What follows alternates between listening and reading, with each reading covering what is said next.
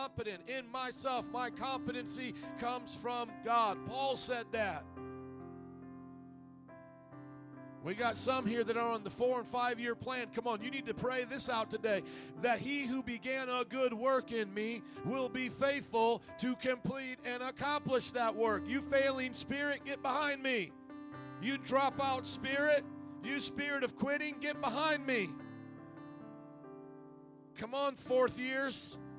You need to speak it out today. Nothing, nothing can hinder you in the plan that God has. No weapon formed against you can prosper.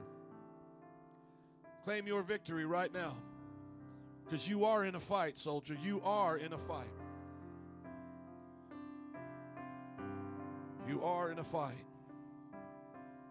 Just a few more moments of private reflection between you and the Lord.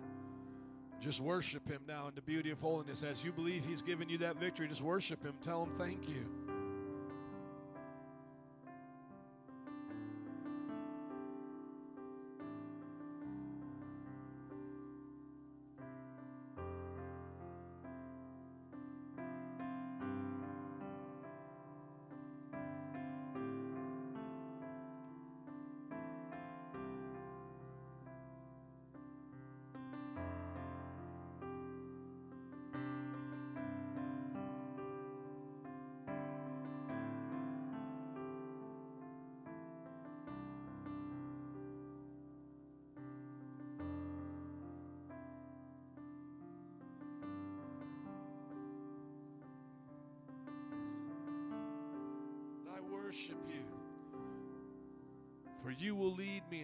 Paths of righteousness for your name's sake.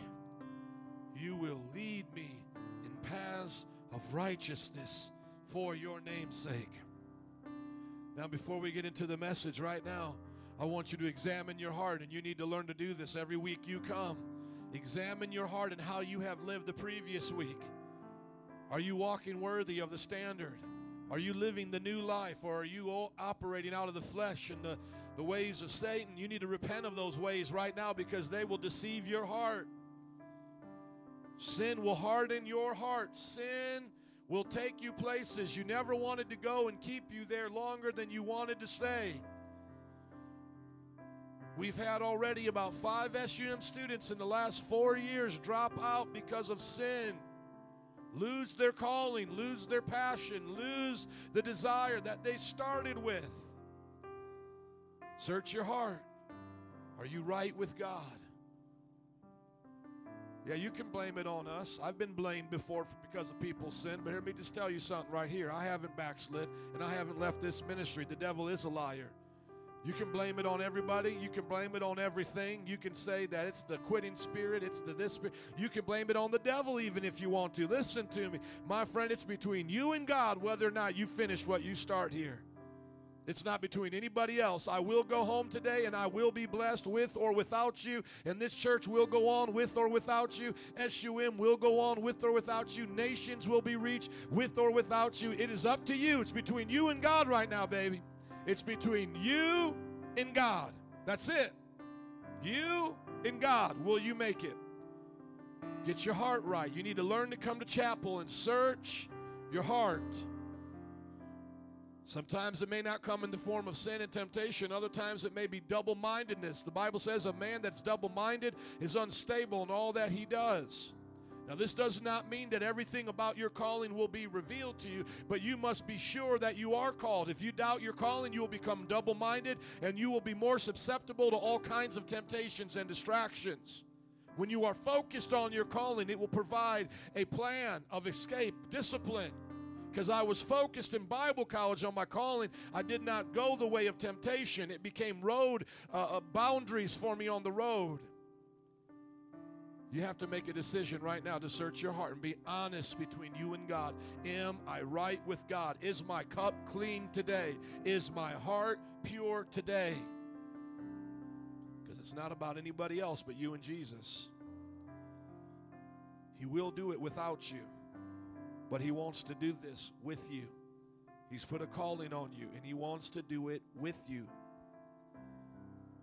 But what happened to Judas when he didn't want to go? We replaced him. The, disciples replaced him at the first meeting. Bam, get another one. What happened when John Mark quit on Paul's journey? The next chapter, he meets Timothy. Bam, you will be replaced. God is not playing with the harvest.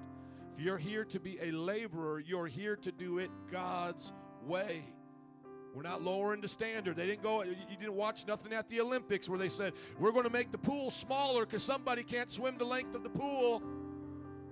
We're going to lower down the, uh, the, the high volt bar. We're going to lower down the bar because this poor person from this country didn't get to practice enough. We're going to lower the bar, lower it. We're going to make a handicap out here for the, the pole vault. There was no lowering of the standard, my friend. They didn't shorten the track, they didn't shorten the pool. Standard was the standard, and you had to compete. That's it. Now, the person you're competing against is yourself. Will you live to the standard that God in Christ Jesus has commanded you to live by? Will you do it? Or will you make excuses? Will you put it on others? Will you get out of the race? Well, that standard's too much. Well, I don't know if I agree with SUM. Says I can't be alone with another opposite sex. That's just weird. I'm an adult. They should know I, sh- I, I shouldn't have to be able to do that. Well, I don't agree with SUM telling me that I have to do prayer journals. What's their bit? You know, it's none of their business what I pray about. I'm better than that. I've been a Christian all these years. Why do I have to let the leadership know I'm going to be in a relationship and take their advice on how to move forward in that relationship? I should be able to date and marry whenever I want. Shouldn't be against the rule. See, all that's pride. Get that out of your heart. That will hinder you, that will hold you back. Just like you've been a part of Metro Praise, there's 10 other churches that will tell you it's okay. And there's 10 other Bible colleges too that will tell you it's okay. North Park will take you. Matter of fact, most colleges right now, Fuller seminaries, allowing boyfriend and girlfriends to live together on the campus. So you want to sleep with your girlfriend, boyfriend? Hey, let's not make a big deal about it. Let's let you live in the same dorms together. And then guess what else they're trying to add to Fuller right now? Homosexual students, open lesbianism and homosexuality on Fuller Seminary. It's one of the best evangelical seminaries of our day, and now it's going the same way of Harvard and all the rest. Harvard used to be a Bible college, now it's the seat of liberalism. To be liberal is to be against God's word. Oh, yeah, you can drop out SUM and find another college that will give you a degree. Oh, yeah. You can change the standard if you want. You can go buy yourself a Walmart basketball goal and lower it down three feet so you can take a Nerf ball and dunk it like Michael Jordan and play, uh, uh, you know, make believe NBA in your backyard. You can do that if you want. Plenty of opportunities to play make believe Christian in America. You can play make believe Christian, but you won't do it here. This is not just for disciples. Church is for disciples. This is a place for people who want to be in the fivefold ministry and make disciples for the rest of their life.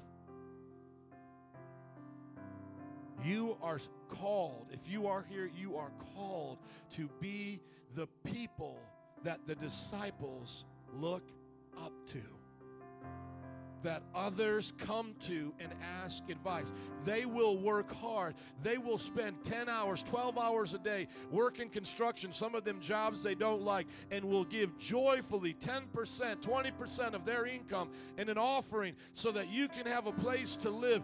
For the simple fact they look to you as a leader and they want you to be given the opportunity to study and to pray.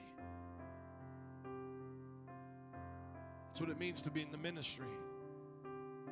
People support you. You're not going to get rich out of this. You're here to give up everything to follow Jesus, and you will have to be dependent upon what people give, and they will give that to you out of one heart condition that you lead them. You don't let them down. You don't have an affair. You don't quit. You don't get into the ways of Satan. You live for Jesus. Just heard of my best friend Wayne Northrup, one of his family members. Just had an affair, is out of ministry right now. Relative, won't mention the name, but one of the relatives overseas in missions, been in missions 20 years, my age, kids, pastor, had an affair. See, check your heart. You learn to do it here, and then you learn to do it every day of your life. Doesn't mean you live it out perfect. It just means you perfect. You are perfected. You perfect this walk. You you walk this out with fear and trembling. You don't accept sin in the cup. You cleanse that. You let Jesus cleanse that cup, and you put that pure cup before Him every day and say, "Lord, here's my cup. I believe it's cleansed, but if it's not, show me any wicked way in me. Let me get it right, because I want to be in right standing with You." Now that should not be a message of condemnation or judgment for anybody here. That should be joyful, because I don't know about you, but I don't like having mud in my water. I don't know about you, but I don't want to have a divorce on my hands and, and split time with my children and to be hooked on crystal meth with some homosexual love affair prostitute on the side. I don't want to be found in a hotel with drugs in the hotel and OD as one pastor was. I don't want to be accused by young men of the church of sending inappropriate pictures to them and me touching them in inappropriate places. Sin has nothing for me, my friends, and I hope it doesn't have anything for you. The pleasures of sin are temporary, and they will deceive you. The temporary dis- pleasures of sin are deceitful. But Jesus gives you everlasting life and everlasting joy. Come on. Sing that one more time, sister. You look down from heaven. And let's just let Him look into our hearts today and get right and get happy and make some determination, make some vows, make some decrees that our yes will be yes. Thank you, Lord. We love you. That's why we're here. We're motivated by love. Come on, we're motivated by love.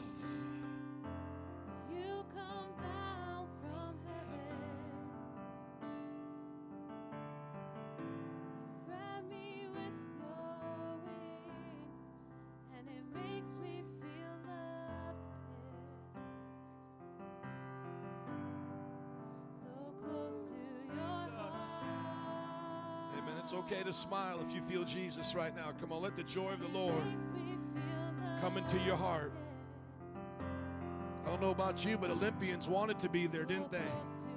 They love that, don't they? They love that challenge. Come on, is there a fighter within you today? Is there a conqueror within you today? Is there a man or woman of God inside crying out for more? Is that your passion? Do you want to do this the rest of your life? Whether it be in the jungles of Nepal, in the inner cities of Cincinnati, Detroit, Miami, in the rural areas of Kansas. Come on, Utah, are you willing to go where He sends you? Preach what He tells you. We are yours, God. We are yours. We are your servants lay it down, God, all for you. Draw me near to you. Draw me near to you. Draw me near to you. Oh, what an honor, what a privilege. Draw me near to you. Draw me near to you. Draw me near to you.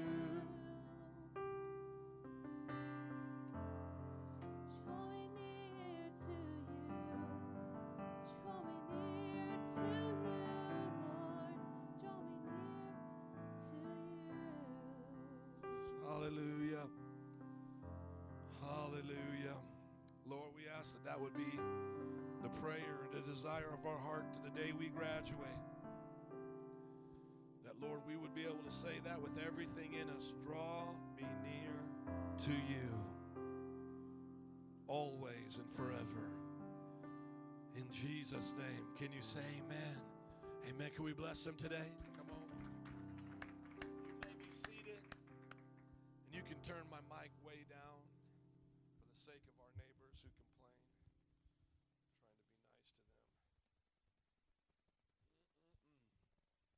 Are you all excited? Just you know how to keep.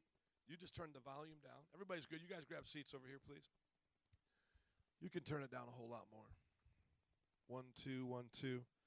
A little bit more than that. Just so that's basically doing the recording. Oh, wow. How many of you all excited? Isn't this wonderful to serve God? And uh, everybody on this side, please. And the reason why you see me with the microphone, because I want you to be able to look back on these and, and to listen to them. They'll be recorded. And also, we will uh, upload them to the SUM website so that other uh, cohorts can listen to them. And you are expected to listen to the sermons on the website as well. Chancellor knows it's mandatory. And then for your others, I would recommend going there. There's a lot of good cohort advisors and a lot of good visionary leaders that you'll be able to learn from. As you've already heard me in the beginning of this message, and by the way, you always need to have your Bibles and note paper and pen here ready. Uh, as you heard me in the prayer time, you need to come to chapel expecting God to speak to you.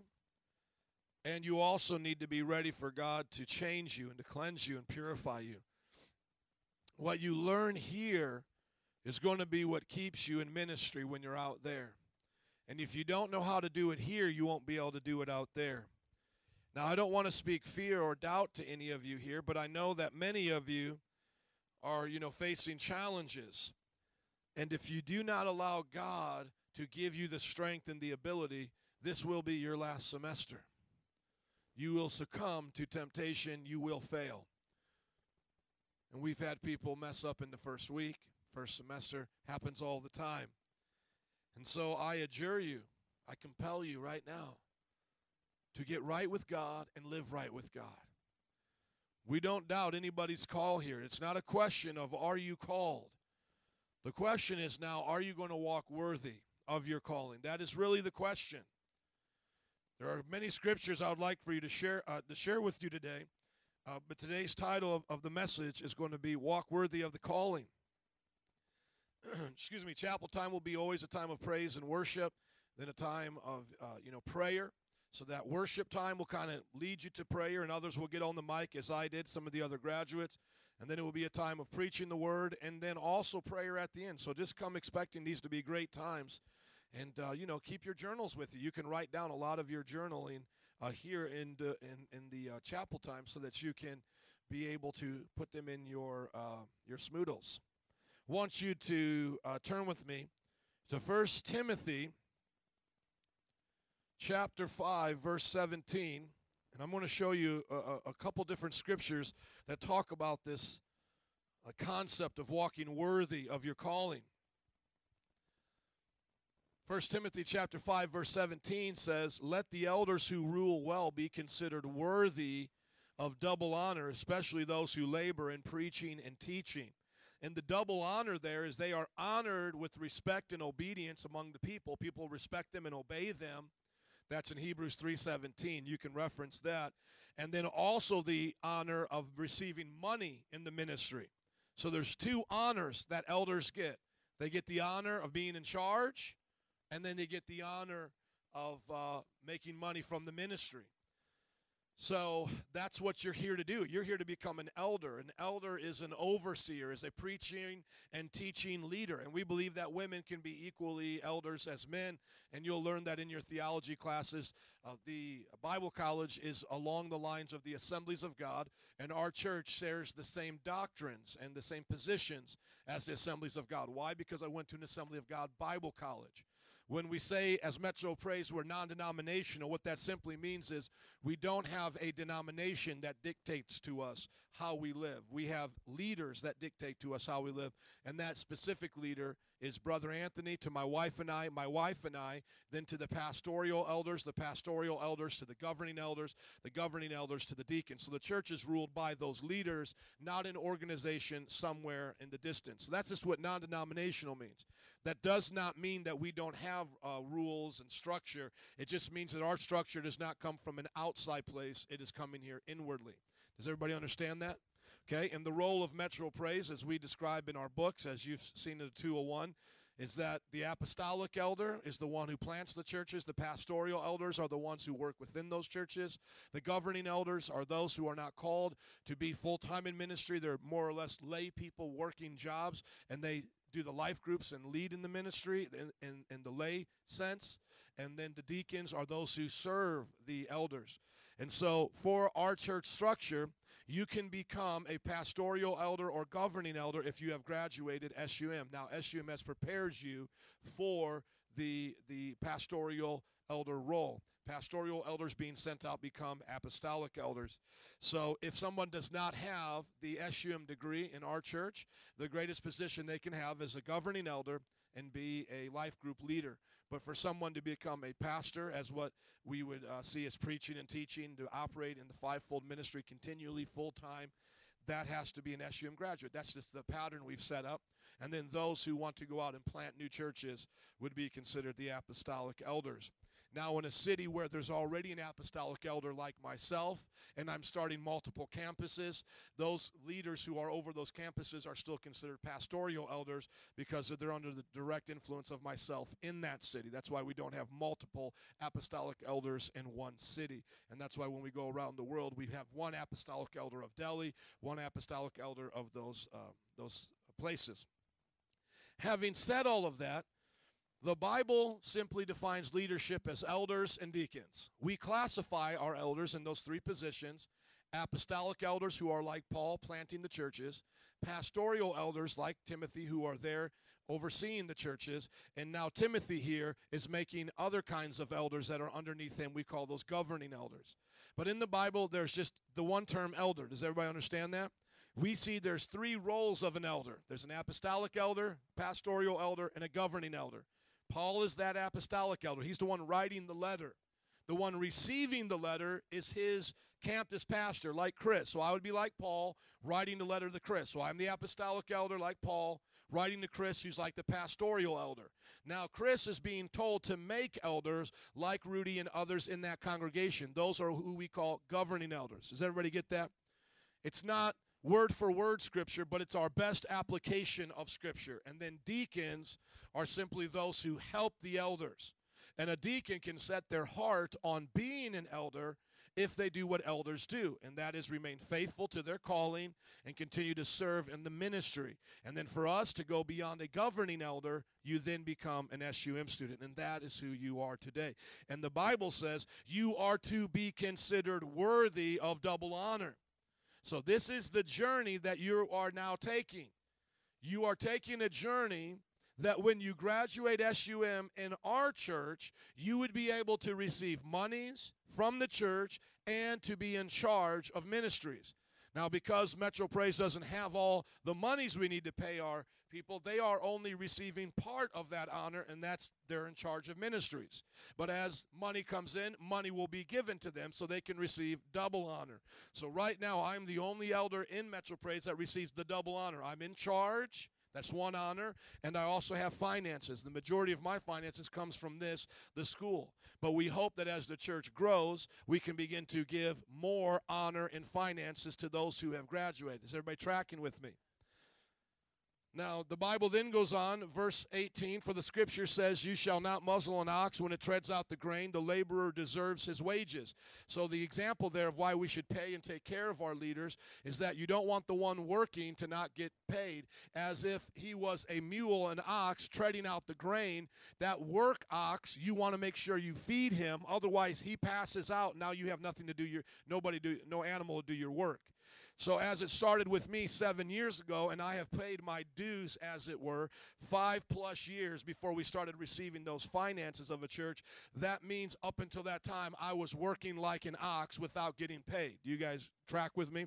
Then, around the five year mark, I started to get paid by the college and different things, and my wife didn't have to continue to work a, a secular job that's a non ministry job at a bank. We could go full time, which we consider that term full time, meaning we make our only living off the ministry. So, I'm full time ministering now. Well, that was after five years. And in the scale of my life, that was 10 years since graduating Bible college. So I cannot promise you when you will start to get fed by the ministry. It may be 10 years from the day you graduate. It may be one year from the year you graduate. Eh, because in other denominations, in other structures, when you graduate from a good college like SUM, you can go immediately and work for other churches and receive finances. And there's nothing wrong with that. And we will give you the opportunity after you have finished what you started here if you want to leave Metro Praise as we did the others. And we said, okay, you have finished your schooling here. We believe what you start, you finish, okay? You start here, you finish here. And that is the way we believe it. But at the time you finish, we'll do the same talk we did with them. We will give you an opportunity. If you want to be released, if you want to go join a denomination or go work at another church, that is now the time to do it because you have finished what you started. You're in good standing with us. And whatever you desire, we'll support. Whatever you say God says, we won't judge you. That's the time to do it. Are you listening to me? It's not time to do it when you're in sin. It's not time to do it when you get tired of hearing our rebukes and you want to go to another campus or another school that makes it easier on you, because not all SUM campuses hold the same standard. Still to this day, I'm one of only three SUM graduates that actually has a campus. So I am not only a uh, campus leader, but I'm a graduate of the school. There's only two others. Uh, that is uh, Juan Gonzalez and now um, uh, well, actually, there's going to be five, but I don't know if they've started. I don't. I know Al is starting one and a few others, but I'm the only one that's a professor and a cohort advisor and a graduate. So I have a lot of firsts. So I can just basically tell you this: I know what SGM is supposed to look like, and we get complimented all the time, especially by Brother Anthony uh, Freeman, who's our pastor, who was one of the founders of the original SUM, the first one in New Orleans, says when he comes here, this reminds me out of all the cohorts I've seen, other than his own, obviously, of what SUM was from the very beginning. Okay. So we want you to walk worthy. One day you're going to be in charge of stuff, and one day you're going to get paid for doing this. Verse 18, we should pay you. You should get uh, feeding, reward off of this so you can continue your work. Verse 19, do not admit a charge against an elder except on the evidence of two or three witnesses. So when sin comes against our elders, as you see now in the church, we need them to come with witnesses. That's why you cannot just bring an accusation against me personally by yourself. We ask you to go to another elder and tell an elder your accusation so that elder can serve as your witness and bring it to me. Otherwise, I could just say, No, you're lying. So if a woman said, uh, Joe, you touched my boobies, I could say, No, you're lying. I didn't touch your boobies. But if she tells that to another elder, and the other elder who I trust is convinced, now that elder can convince other elders that if I'm really in sin, I need to be rebuked. And that also guards me on the other end of having to defend myself. Because if I didn't touch your boobies and you can't convince other leadership that I did, then we don't want to deal with that. Are you listening, ladies? Because that's I'm telling you, that's how it can happen or men, you know what I'm saying, making passes at you guys, you know? Uh, you know, we need to have witnesses according to that. So, in the church structure of Metro Praise, you don't bring an accusation towards any elder unless you've told it first to another elder and then they handle it with you. That is for your protection and for the elder's protection that they're not always having to defend themselves.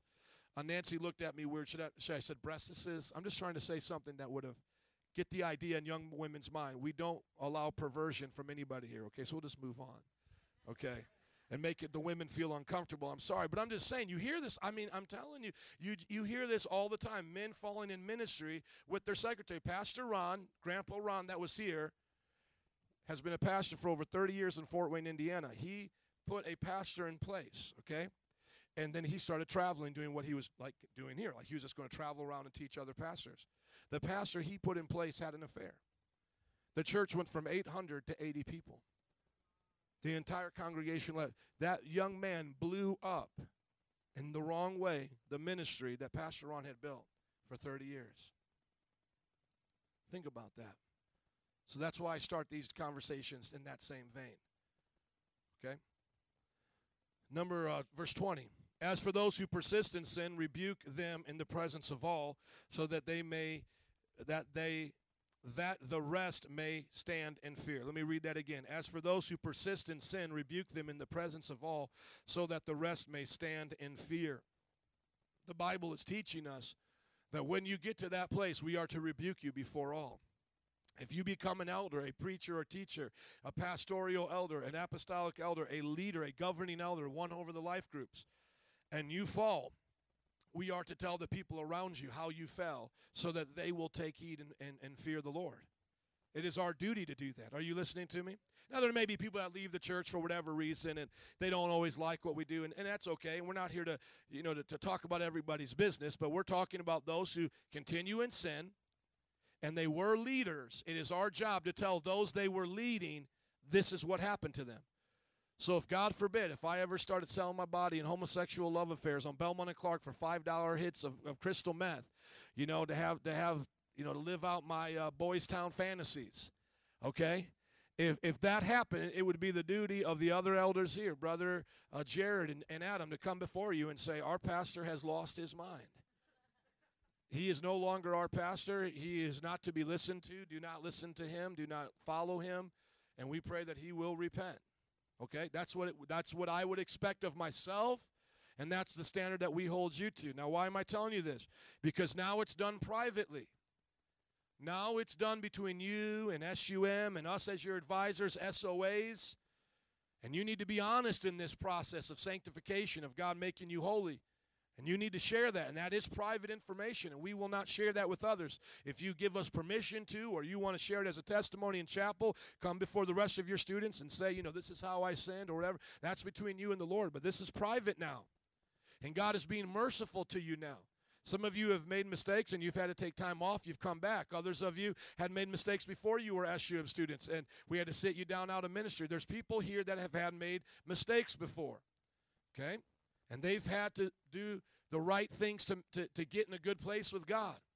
This is the time to do that. Not to make mistakes, but this is the time to make mistakes right. If you should make a mistake, make it right. But don't put it in your heart, I'm going to make mistakes. But I'm telling you, you can make mistakes right here, though. You can, okay? But set in your heart not to. And then in verse 21, it says, In the presence of God and of Christ Jesus and of the elect angels, I charge you to keep these rules without prejudging and doing nothing out of uh, partiality. So we shouldn't, you know, judge things, uh, you know, prejudging. Uh, we want to hear your side. We want to understand you. We, we need to be able to be patient with you. Maybe stories don't get always corresponded the right way. This happens a lot.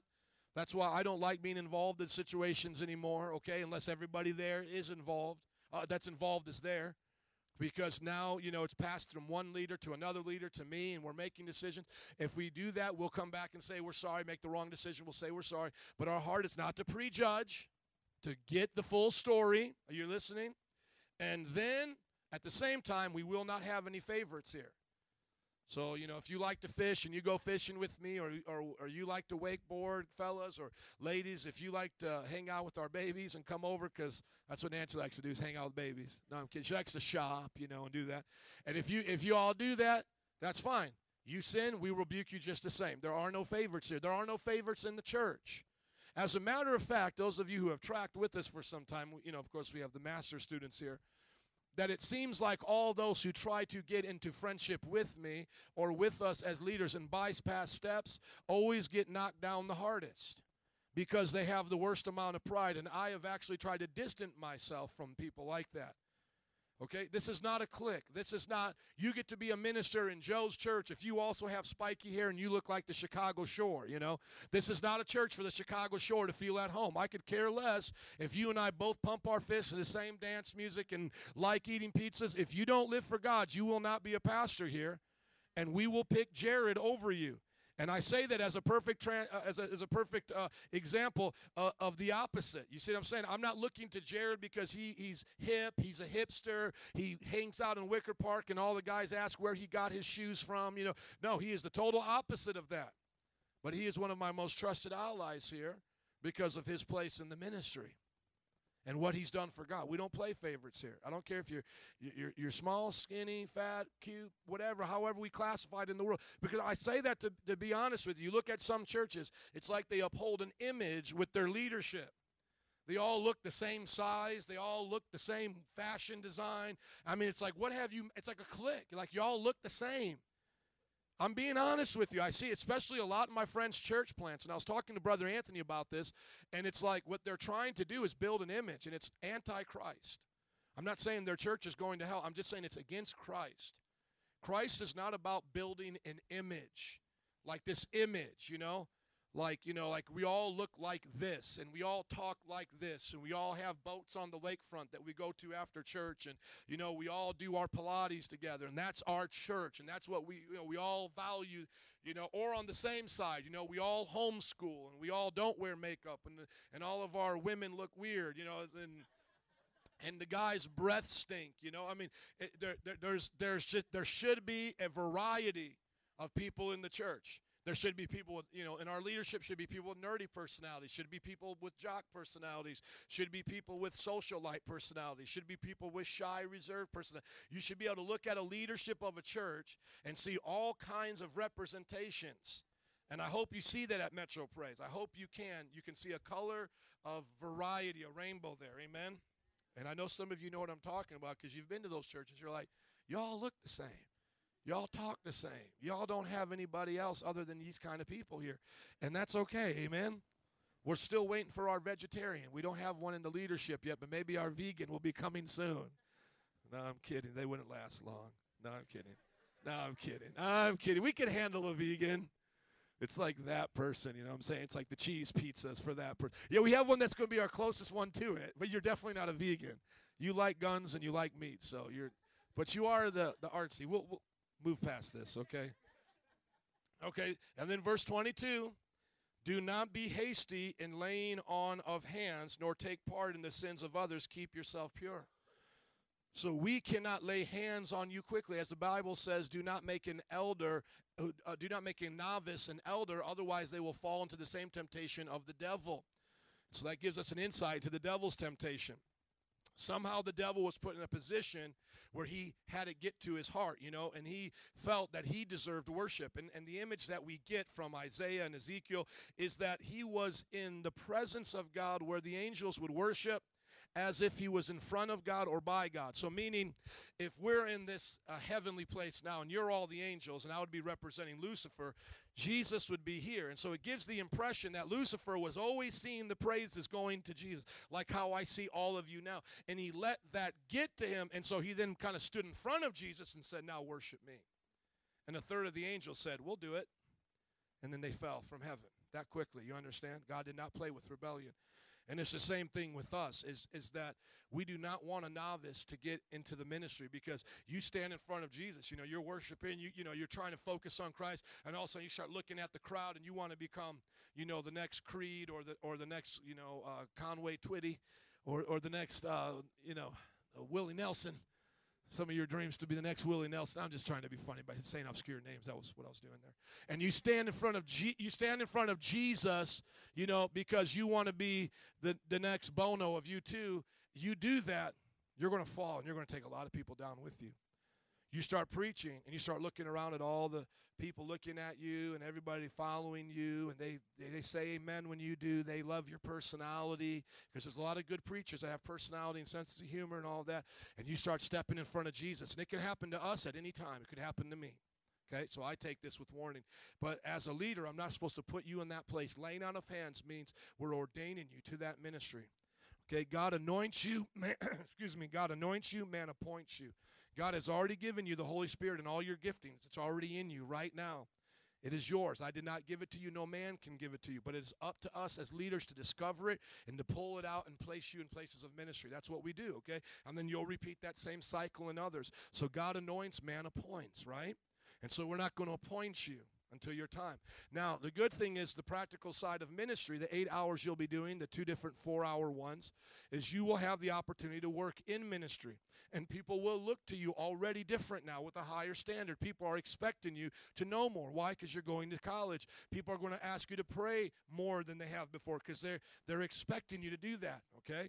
And we're expecting you to be able to handle that. And if you don't have the right answer or you feel it needs to be given to one of your leaders, you need to be humble enough to go, you know, I don't really know about that. I think you should ask Pastor Chris. Or you should also be able to say, hey, you know what? I don't feel comfortable counseling the opposite sex. You know, I've been told not to do that. I think you should go see, uh, you know, Sister Cynthia if you have questions about that. You should be able to reference people, okay, and not have the pride of thinking you know it all or you have to be everybody's savior. That was the introduction. If you're ready for the message, can you say amen? How many just love it when I tell you guys that? Don't you just love that? Is it getting old to you? Because I don't think it's old. No, some of you are like, ah, it's fake laugh. You know it's old. Come on, I can see right through that. I can see right through that. Okay, I just want to give you about four scriptures right now that continue with the theme of honor. Okay, uh, walking worthy of your calling. I want you to turn to Second Thessalonians 1 11. These one, uh, you know, I'm just teasing when I say it's the introduction. In one sense, I mean it because it's like, as a preacher, now I'll explain that to you. What I mean is, I've set it up to give you my other points. Like, you understand now what it means to walk worthy, and now I'm just going to support that with other points. So, usually, my body of my message is actually shorter than my introduction because I feel if I've done my introduction well, then I can just give you points now uh, in the message. And I do know about the time in our one o'clock time deadline, so I'm okay. I'm just you know going with going with the flow here. Second Thessalonians two eleven. To this end, we always pray for you that our God may count. Uh, excuse me. To this end, we pray for you always that our God may make you work. See, you know what? Exactly. I can always tell when I'm tongue tied. Weren't we just talking about this last week? I study out of the ESV and the NASB, but I read out of the NIV, okay? Some of you newbies, you're getting a little confused. There's different versions of the Bible. The New International Version is what I read out of. The English Standard Version and the New American Standard Version are the ones I study out of, okay? Because I have different study Bibles, different reading Bibles. Oh, I got all types of Bibles. Okay, but the bottom line is this whenever I don't read out the NIV, I get tongue tied as you saw me just getting tongue tied. And I did it in our meeting Monday because when we do our devotions, I read and I have my study Bible usually set here and I start getting tongue tied. It's like this King James is easy to memorize out of. Those of you who want to memorize, try the King James. It's very poetic. Even though the these and thous are there, the way it is set up, it's very poetic. It's, it's just most people say it's easy to memorize out of. Reading out loud, NIV, and that's what we use in our congregation, and then studying, I would say pick one, New American Standard Version, NASB. Okay, just little helpful hints there. Second Thessalonians 2:11. With this in mind, we constantly pray for you. Doesn't that sound more normal? That our God may count you worthy of his calling, and that by his power he may fulfill every good purpose of yours and every act prompted by your faith. Woo! Come on, that is an awesome scripture, isn't it? Walk worthy of the calling. Point number one I am praying that you walk worthy of the calling. I'm praying for you. Okay? And I pray that you pray for yourself as well. But point number one is we are praying for you. We are praying like Paul. And there are two things that we want you to do worthy of that calling. Two things. Number one, we want God to fulfill every good purpose in your life. That's what I'm praying. God, fulfill every good purpose in Stephanie's life. God, fulfill every good purpose in Christina's life in Adam's life. Fulfill every good purpose. And number two, every act prompt, prompted by their faith, Lord, let that be met by your power. Remember, the Bible says in Mark 16 that as they went out and preached, the Lord confirmed His word with the signs that followed. Said, remember we read that last week? I pray that as you go out and preach and you act in faith, the things you do, the Lord will perform. The things you step out to do, the Lord will be there to perform. Get that in your understanding. There is a purpose God has for you, and then there are acts that you will do. Like you chose the pair of shoes you wanted this morning. You got to choose what cereal you ate or what bagel you got or what, you know, flavor of coffee. God will allow you a liberty in the kingdom of God to do things. And as you do them, if they're done out of faith, he will reward you and bless you. I wish I could say that I've prayed 5 hours and felt the Lord tell me to do everything I've done in ministry. I haven't. I just simply read His Word and I do my best to act it out. And when I do it out of faith, God responds to me out of faith. That's the ability He gives us. Now, I should be led of the Spirit, and if God closes a door or I feel grieved or someone gives me good advice, I should be open to hear that. But for the most part in ministry, I'm simply seeing the great need and I'm saying, God, what do you want me to do? And I feel God says back to me, start meeting the needs you can. And so I'll find a ministry over here to do. And, you know, I started reaching out to the west side. I did feel God led me there, but I don't feel like He told me every single thing to do there. I just started acting in faith. I started preaching because I know I'm supposed to preach. And I started feeding because I, I know I'm supposed to feed. Are, are you guys tracking with me? And so you don't have to get caught up in, do I know every jot and tittle of what God wants me to do? Know the purpose. Okay, you're called. You're, you're an SUM student right now. That's your first calling. That's good. If you don't know anything after this, that's okay. You have three years to get the next word. Are you with me? You don't have to have it all figured out today. Well, I'm going to be a church plant. I'm going to do this. I'm going to do that. And I'm going to do that. Well, you know, what was the purpose of coming here then? You know, you, you need to discover some of that along the way And you need to be trained in that. Now, some of you may be the unique ones, and you may say, I have it all mapped out. Well, then you've come to get trained, but also, listen to me, you've come to develop that as well. Okay, you really have. So, number one, we pray for you that God will fulfill every purpose and that God will bless and his power will be behind every act that you do. Now, look at how it says this that by his power he may fulfill every good purpose of yours and every act prompted by your faith. So, we're praying that you will allow God to use you. I'm praying that you'll allow God to take you out of your limitations and into His no limitations. That you'll allow God to take you out of your natural into your supernatural. Does everybody get that? And why are we praying this? Just so that we all can have big ministries? No, verse 12. We pray this that the name of our Lord Jesus Christ may be glorified in you and you and him according to the grace of our God and of the Lord Jesus Christ. We're praying that you receive the glory of God through this, that God gets great, uh, that God's glory, which means basically God's greatness, that God looks great in you and you look great in God. That's what it means. We pray this that you may be that Jesus may be glorified in you. So Jesus gets to look great when you become a great preacher, right? Because you're going to say Jesus gave you that power, right? And when you make disciples, Jesus gets to look great in you because you're going to say, Jesus gave you that power.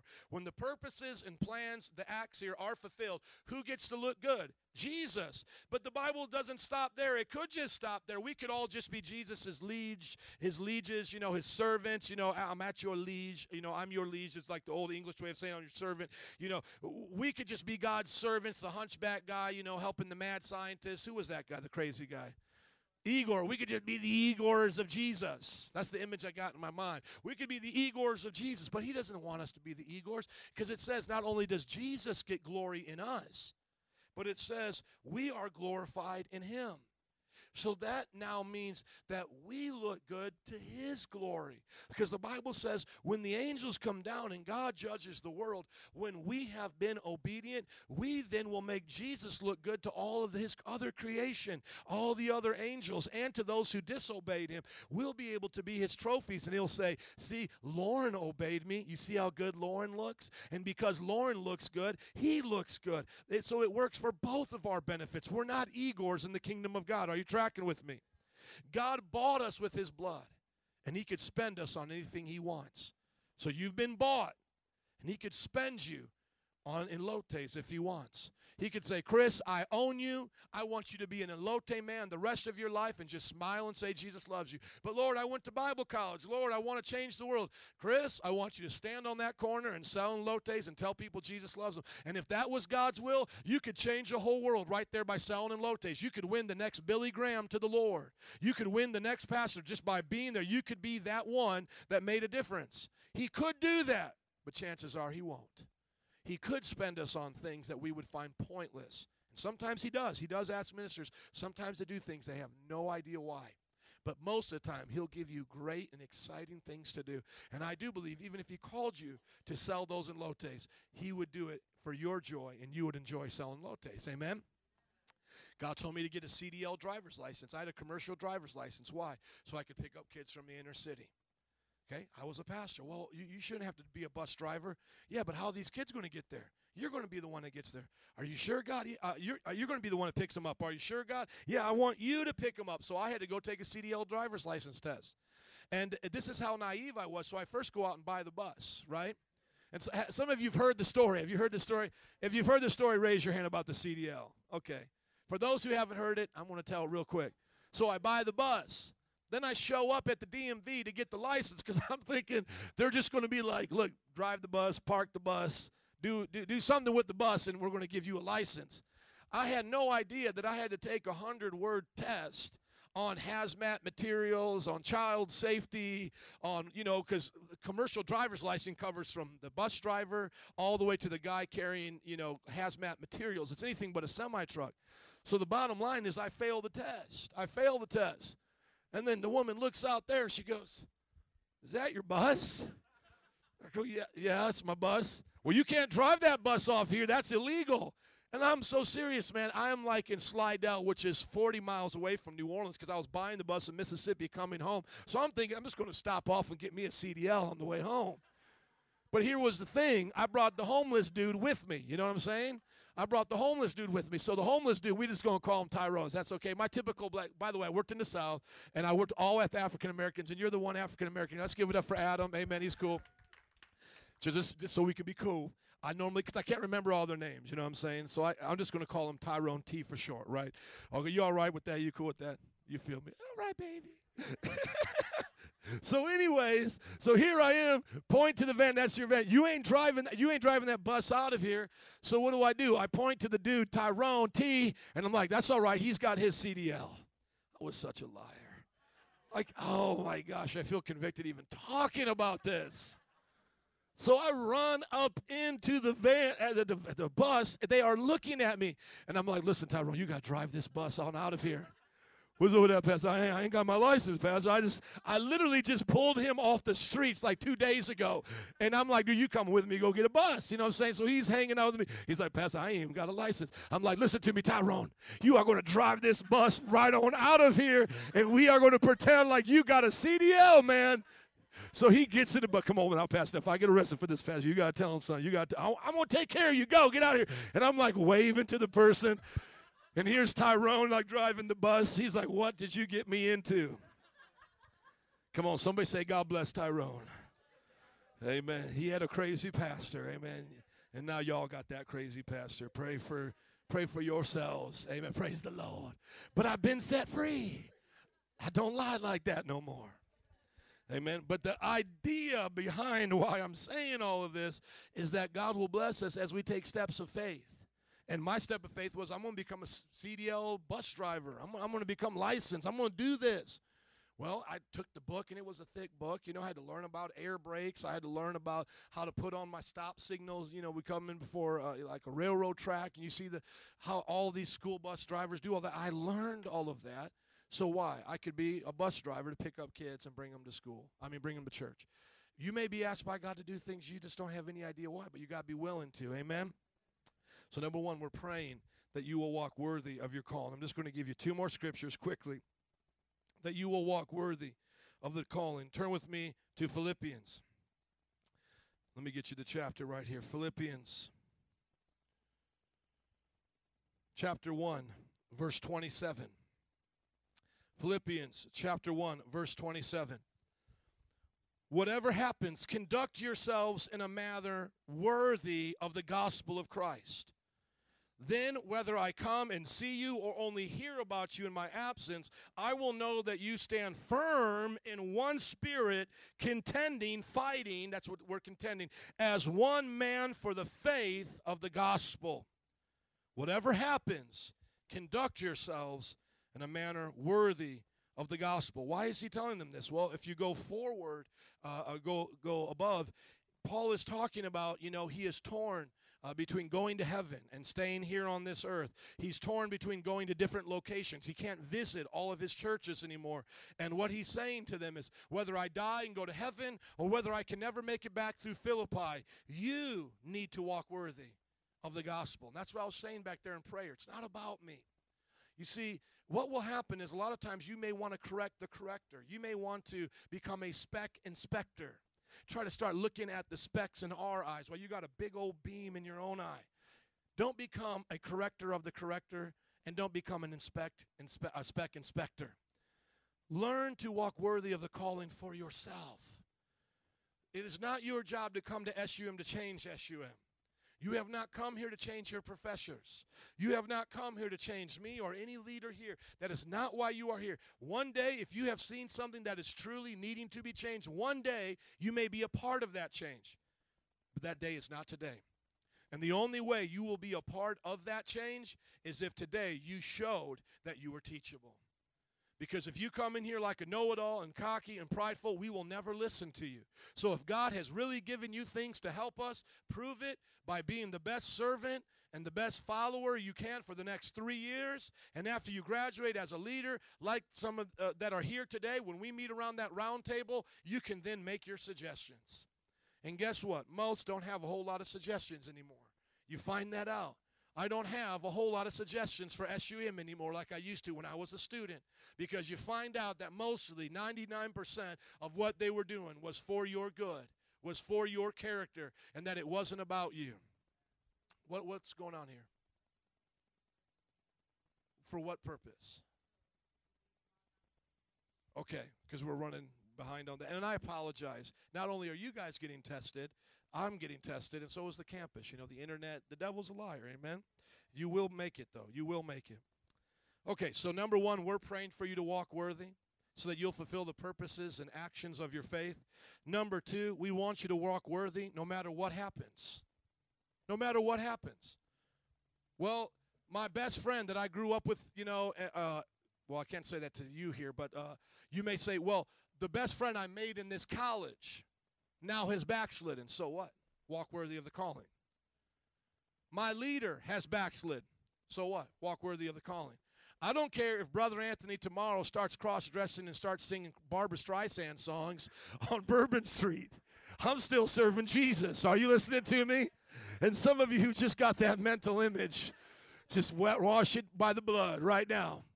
But I'm serious. If he starts dressing up as Barbra Streisand as a drag queen and, and starts singing them songs on Bourbon Street, I don't care. I'm going to walk worthy. Are you listening to me? And I mean that in all seriousness. I will walk worthy. If my wife loses her mind, and I don't even want to speak it, but wives have left their husbands in ministry, husbands have left their wives. If my children don't live for God, that's why I'm having a bunch of them. Amen. They can join the circus if they want because I got somebody else to take their place.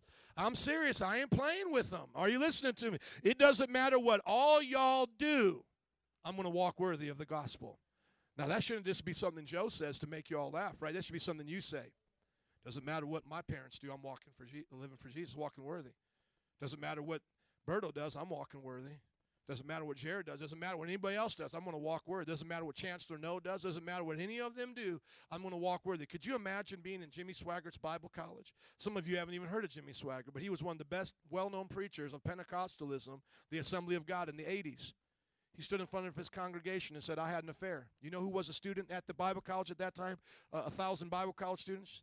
Brother Anthony was one of the Bible college students that sat there watching his pastor confess, I've had an affair. This pastor, uh, Jimmy Swaggart, was making over a million dollars a week, was in all the different nations, had a Bible college of a thousand, had a congregation of close to, you know, five to ten thousand. It was the biggest at that time. And he stood before his congregation and said, I've blown it and I'm stepping out of ministry. Brother Anthony said, I'm going to still walk worthy of the gospel. I'm going to still contend, fight for the faith. You got to fight for your faith. Faith is a fight. Sometimes people say they lost their faith. Well, you better get it back. How do you get back your faith? Faith comes by hearing, hearing by the word of God. Number one, if you lost it, get it by the word of God. Well, I'm in a fight and I feel like I'm getting beaten up. Well, give it back. How do you give back to the devil what he's given to you? The Bible says the word of God is now the sword of the Spirit. If you notice in the armor, everything protects you, but now there's something that uh, assaults the enemy. Start speaking the word. I'll give you a perfect example of this. I was getting terrible jet lag on the last uh, trip I was in India. Terrible jet lag. Literally, they'll tell you three days I was off. I mean, I was up in the middle of the night and barely making it in the day and sleeping all the hours in the afternoon. You know what I said at the at the third day? I said, "Okay, devil, I know this is a spiritual thing now because I can't get my body to sleep. And I know I could if I was somewhere else. This is spiritual. So you know I'm going to do, devil? I'm going to start writing my next book right now. Within the first paragraph of that book, I got sleepy and I went to bed. I'm so serious. I'm so serious with you. I, mean, you could say, Joe, that's a little superstitious, but hey, the devil, I believe, works in those kinds of ways. The moment I said to the devil, I'm going to start using this sleeplessness to start writing books, that that that that anxiety or that that stress, whatever I was feeling beyond what I felt was normal, just went away, slept like a baby. So you got to use the sword right back at the devil. Amen. You're going to keep me up, devil. I'm going to start praying for all my last lost family members. I'm going to start singing some worship songs to Jesus until I get so blessed and roasted and toasted in the Holy Ghost, my shadow is going to heal the sick. You got to make a determination. Amen. Amen. And then lastly, turn with me to Colossians chapter 1, verse 10. I want you to walk worthy of your calling because one day you're going to be in charge and get paid to do this. Three things of walking worthy. Number one, you got to pray for it, and we're praying it for you so that you can do great things for God. Number two, that no matter what happens, you're going to walk worthy of that calling. And then lastly, that you're going to bear fruit. You're going to be successful. 110 of Colossians. And we pray this. See, once again, it's a prayer. In order that you may live a life worthy of the Lord and may please Him in every way, bearing fruit in every good work growing in the knowledge of God, being strengthened with all power according to his glorious might, so that you may have great endurance and patience, joyfully giving thanks to the Father who has qualified you to share in the inheritance of the saints in the kingdom of light. For he has rescued us from the dominion of darkness and brought us into the com- kingdom of the Son he loves, and whom we have redemption, the forgiveness of sins. Walk worthy of the Lord that you can bear some fruit. We pray this for you that your actions will be fulfilled. We pray this for you that whatever happens, you'll stick with it and that you're going to be successful in ministry. You're going to go from glory to glory to glory. And what does it mean to walk worthy of the calling? Because this is not just for ministers, even though we read that ministers especially have to walk worthy because they're in charge and getting paid, but all Christians need to walk worthy because they're bearing the name of Christ. And we don't need any more hypocrites, right? We don't need any more false Christians. We need real Christians. But why is this so it's just so particular for you. And Lauren, would you come on the piano, please, in closing? Why is this so uh, particular for you, and why I believe you need to hear this today? Is because my dad gave me advice from when I was really young. He said, guard your heart and protect your testimony. And if you look at the Old Testament, you know, the Bible talks about the heart being where everything flows from. We know it now as the soul. Heart and soul are the same thing in biblical thinking. But you need to guard your heart and you need to protect your testimony. The devil wants to take you out of your race, he wants you to give up. If the devil was here today and we could hear him talking to his demons, kind of like C.S. Lewis's book. Um, thank you, Screwtape Letters. I love that book. You would hear him probably say something like this about you. If you attack them head on, they'll only fight harder. If you tell them they're not called, if you tell them that they can't change the world, if you attack them head on, they'll see you coming as an attack and they'll fight you right back. No, I am called. I'm not going to give up. I'm zealous. It's my first year. If you attack them head on, they're just going to fight you right back and you probably won't win. But if you start just picking away at little things, just have them get discouraged about their finances week after week after week, they'll lose focus and put down their guard. You would probably hear the devil say something like that. If you come at them with a full on sexual type encounter, most of the time they'll say no. But if you can just put an old relationship, pornography, something of the past, a distraction, and just keep knocking away at it. If you come at them and say, don't preach, don't do this, they'll fight back. But if you just start getting them in insecurity, have them compare themselves to other people, keep always reminding them, you're not like so and so. You're not. See, I believe if we heard the devil, we would understand why he is called a roaring lion. The roaring lion, what it does is it roars to intimidate its victim to get the split second advantage over whatever it's chasing so that in the fear it paralyzes them. The first thing you do when you hear a lion roar is you want to stop. Oh my. You know, like if you hear a loud noise, what do you do? You stop. You're like, oh, what was that? Or somebody scares you. They come and scare you. What do you do? You stop or you jump, right? The first reaction isn't to run. The first one is you stand. You just whoa, you know? You, you stop. It paralyzes you. And what the devil wants to do is he just wants that advantage over you. He wants to paralyze you with fear, paralyze you with your past. You'll never change. This is not going to work. You, you know, you've made mistakes before.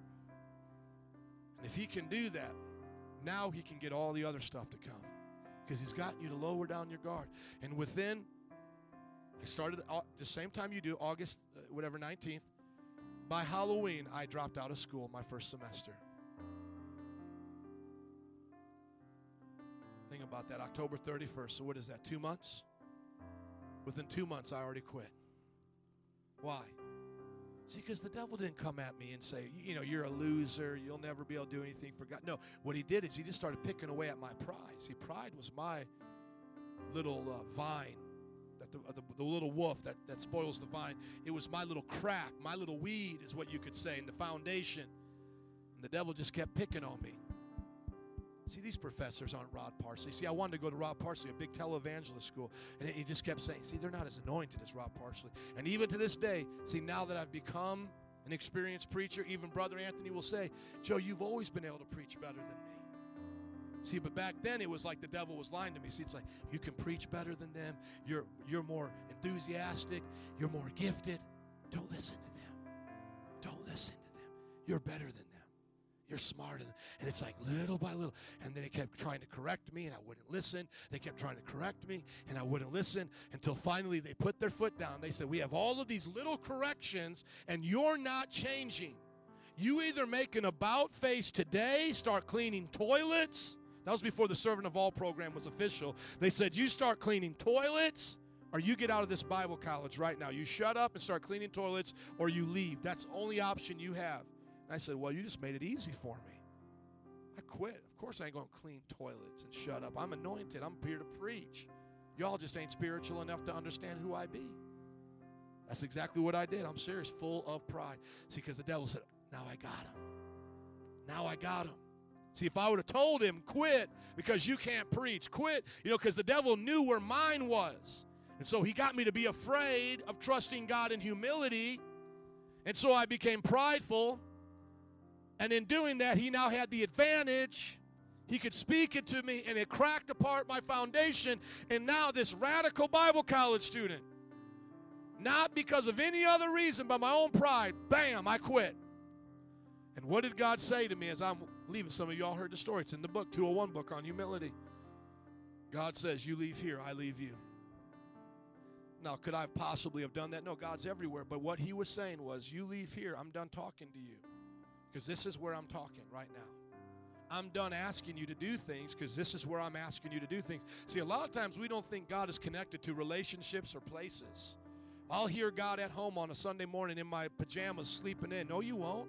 You'll hear you're the own idol of your heart. You will deceive yourself. God is con- you could, but chances are you won't with that attitude. God is connected to relationships. God is connected to places. There's reasons why we have to be in places and around people. Timothy just couldn't say to Paul, "Well, forget you, Paul. I know Jesus too. I don't need you. I'm just going to walk over here and do my own thing." And so that day, Long story short, the Lord convicted me, and I came back and I repented. And from that day forward, I made a decision that Brother Anthony would be my pastor. And that commitment has stayed in my heart all these years. And I haven't always done it perfect. There's times we've gotten in fights and arguments, but from that day forward, I made a decision. I would have a pastor. I would have somebody I could trust. You know, and I look at back at those pictures. He was only 12 years older than me. We could have been brothers. But I just say, you know what? This man's been walking with the Lord. He's gone through these battles. You know, it's like he doesn't have to be Billy Graham. He just has to be a few steps ahead of me to help me, right? I mean, that's what a mentor does, right? And of course, I've discovered so many wonderful things about his life and all that. And I'm not just trying to say that about my story, but about a year ago, I met a young man. I don't want to mention his name, but he actually came to SUM. He was my age. And he started saying his story to me. He was a part of SUM as a young man, but then he quit. And then as he quit, he went into sin. He didn't quit in sin, he quit first, then went into sin. And then he felt convicted and he went back to SUM. And literally, him coming to this cohort was like his fourth try at SUM. And matter of fact, I'm hearing now he's still trying to do it. He's like in his 30s, okay, from the time he was my age, okay? And I remember, I mean, it just put the fear of God in me. God then spoke to me and said, That would have been your life you would have just gone in circles. You would have said you loved me. You would have tried.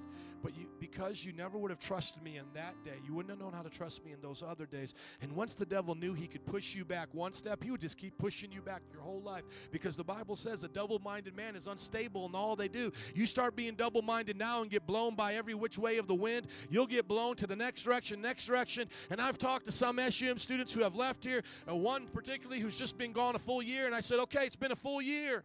Let me ask you, you in the same place with God as you were when you left here? No, I'm not in the same place. Are you doing the same things for ministry, radical for God? No, I'm not doing the same things. Well, what changed? And he gives me all of these excuses, and I go, wouldn't the one thing that changed was where you were and what you were doing? Well, I don't read like I used to. I don't. Well, but where did you you did it here because God wanted you here. Now, can He do it other places? Yes. I'm just saying.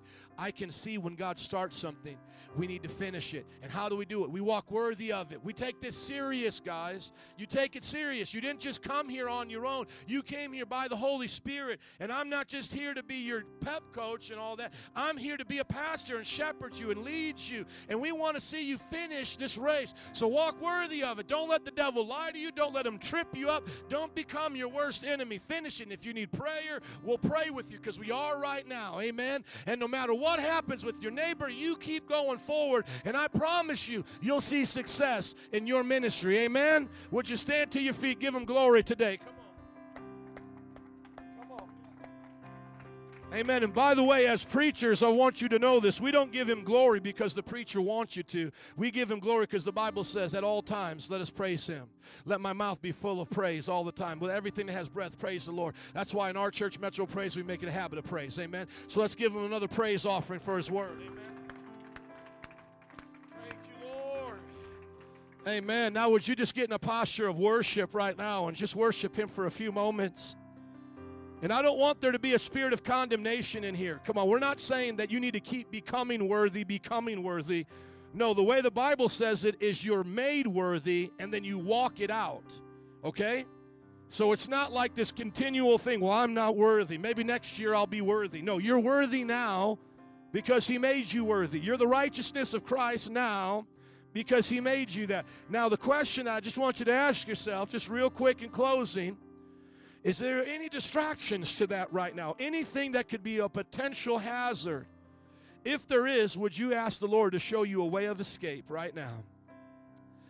Lord, I want to walk worthy of your call in Jesus. Guide me, God, and show me where the pitfalls are. See, the Bible says we're not unaware of the devil's schemes, we can see them. The Bible says you'll be able to spot those devil schemes. For some of you, it may be relationships. Let me tell you something. I didn't date for the first three years of Christianity. Why? Because God said that will be a pitfall for you, Joe. Just stay away from it. If your right hand causes you to sin, cut it off. Didn't watch TV and movies for eight years. Eight years, no TV or movies. God said, stay away from the media, stay away from entertainment of this world, because it could draw you in. See, just let God speak some of those things to you now. They're not laws, they're not things that everybody's got to do. It's just things for you to walk worthy. So, so distractions won't come in. Come on, some of you may have to cut out relationships. I didn't talk to my old friends for about two years. I went to Bible college, they never heard from me again. Literally. Come on, ask the Lord, Lord, where's the distraction? Where could be something that would come up? And Lord, give me a way of escape. Few moments right now in His presence. Jesus.